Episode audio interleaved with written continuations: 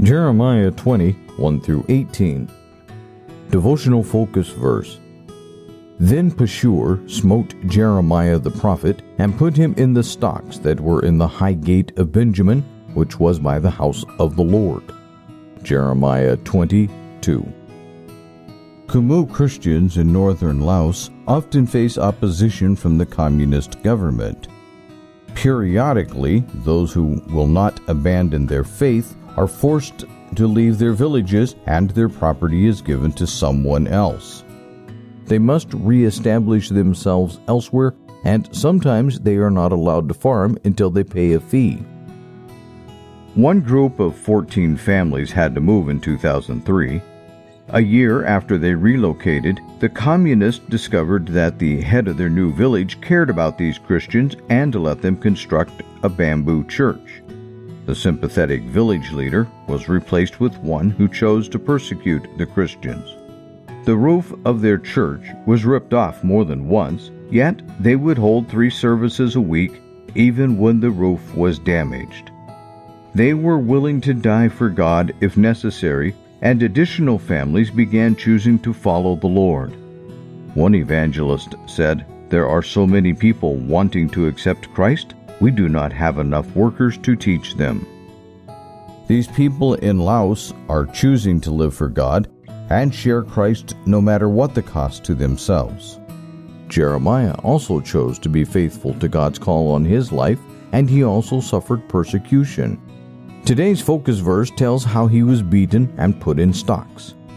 The situation was difficult enough that Jeremiah purposed not to speak in God's name anymore. However, his word was in mine heart as a burning fire shut up in my bones. See verse 9. And Jeremiah continued to proclaim God's message. Most of us will not face the extreme persecution that Jeremiah or the Christians in Laos have, but we will have an opportunity to choose whether or not we will be fully committed to God. May we ask God to help us have enough love for the gospel in our hearts that we will stand for Him no matter what the personal cost.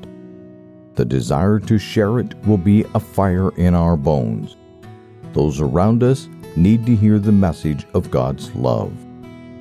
Background information Chapter 20 concludes the eighth sermon and contains the response to Jeremiah's message in the previous chapter about the broken vessel.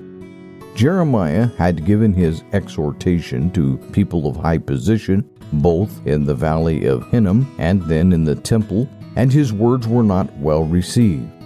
This passage contains the first reference in this book to Jeremiah the prophet, which shows that people recognized him in that role. Pashur, who may have been a chief priest, was responsible for temple security. Verse 2 says Pashur smote Jeremiah, which meant he had him beaten, perhaps with 39 or 40 stripes, and put him in stocks for the night. Stocks anchored a person's neck, hands, and feet and kept the body in a twisted and agonizing position. The high gate of Benjamin was a temple gate a public place where the people passing by could scoff and jeer at Jeremiah. This is the first mention of Jeremiah's being physically abused.